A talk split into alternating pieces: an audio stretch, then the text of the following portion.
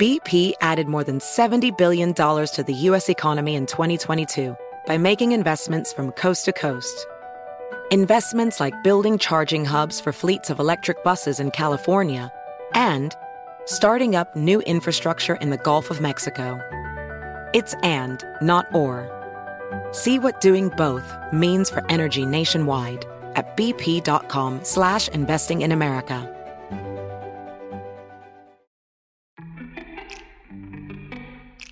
Welcome to Before Breakfast, a production of iHeartRadio.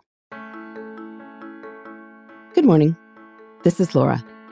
Welcome to the Before Breakfast podcast. Today's tip is about how busy people can still make time to meet someone special.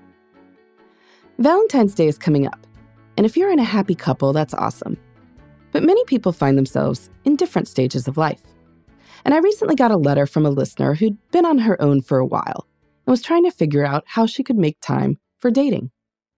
Our listener's husband had died a few years ago, and she's now raising her nine year old daughter as a single parent.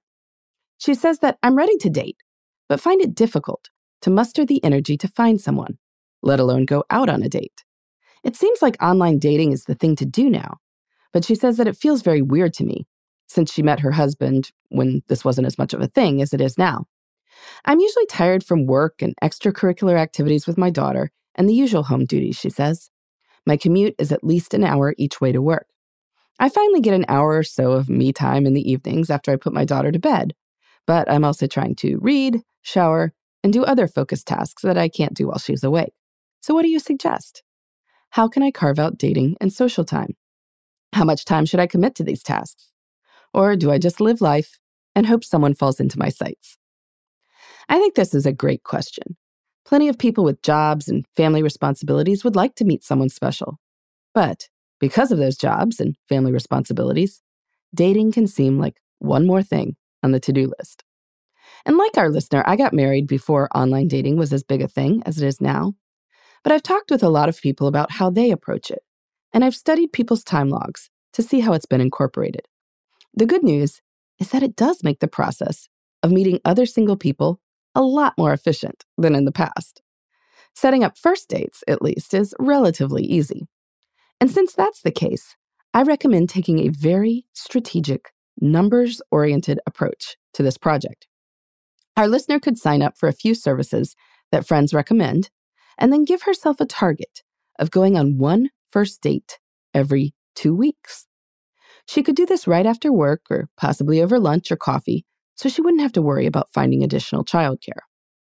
Now, to be clear, most of these dates will be mediocre at best. But the upside is that it's only two hours a month. So it's hard to feel like you've wasted too much time. If nothing else, our listener can try to find humor in the experience, or maybe meet people who might be interesting professional connections. Now, they probably won't all be terrible, of course, and this is where the numbers game comes in. If our listener goes on 24 first dates in a year, the odds are reasonable that she'll have at least a few dates with people she wouldn't mind seeing a second time. Now, let's say that one in four of those works out. Great. Well, now she's going on six second dates in a year. What if three of those turn into a third date? And one or two of those might be a reasonable fourth date. Now we're getting somewhere. The key is to be consistent with first dates until you meet someone who makes you want to not be consistent about going on first dates anymore. Of course, online dating isn't the only way to go. Our listener said that some friends had suggested meetup groups and the like, and I think it's smart in general to build an active adult social life as a single parent. Not even necessarily for dating purposes, but just because it's fun. The more people you know who like similar things to you, the broader your network will be.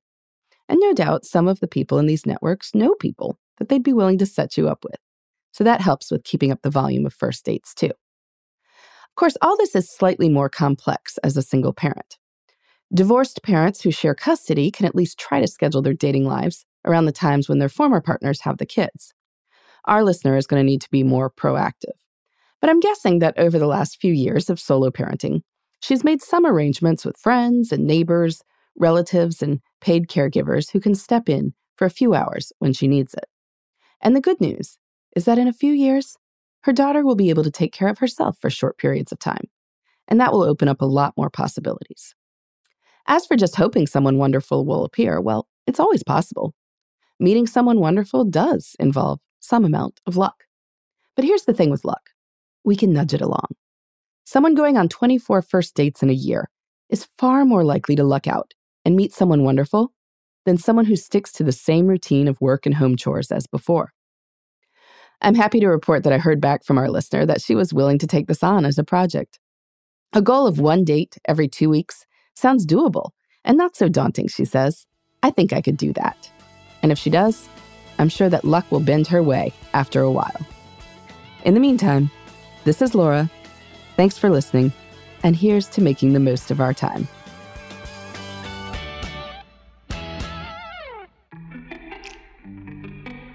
Hey, everybody. I'd love to hear from you. You can send me your tips, your questions, or anything else. Just connect with me on Twitter, Facebook, and Instagram at Before Breakfast Pod. That's B E, the number four, then breakfast, P O D. You can also shoot me an email at beforebreakfastpodcast at iheartmedia.com. That before breakfast is spelled out with all the letters. Thanks so much. I look forward to staying in touch.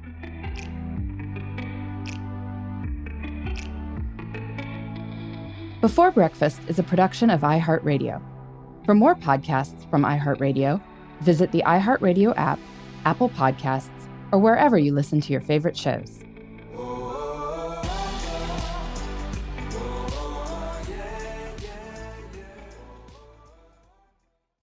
Infiniti presents a new chapter in luxury, the premiere of the all new 2025 Infiniti QX80, live March 20th from the edge at Hudson Yards in New York City, featuring a performance by Jon Batiste. The all new 2025 Infiniti QX80 is an SUV designed to help every passenger feel just right. Be the first to see it March 20th at 7 p.m. Eastern, only on iHeartRadio's YouTube channel. Save the date at new-QX80.com. Don't miss it. 2025 QX80 coming this summer. Ready to unlock a world of entertainment? Philips Roku TV has America's favorite TV streaming platform built in, so you can watch live TV, catch every game, discover must see shows and hit movies, and get all the best streaming apps in one place, like iHeart for all your favorite music, radio, and podcasts. Watch what you want when you want. Immerse yourself in entertainment with premium 4K picture and sound for every budget, with sizes for every room. Find your perfect Philips Roku TV today, online or at your local Walmart and Sam's Club.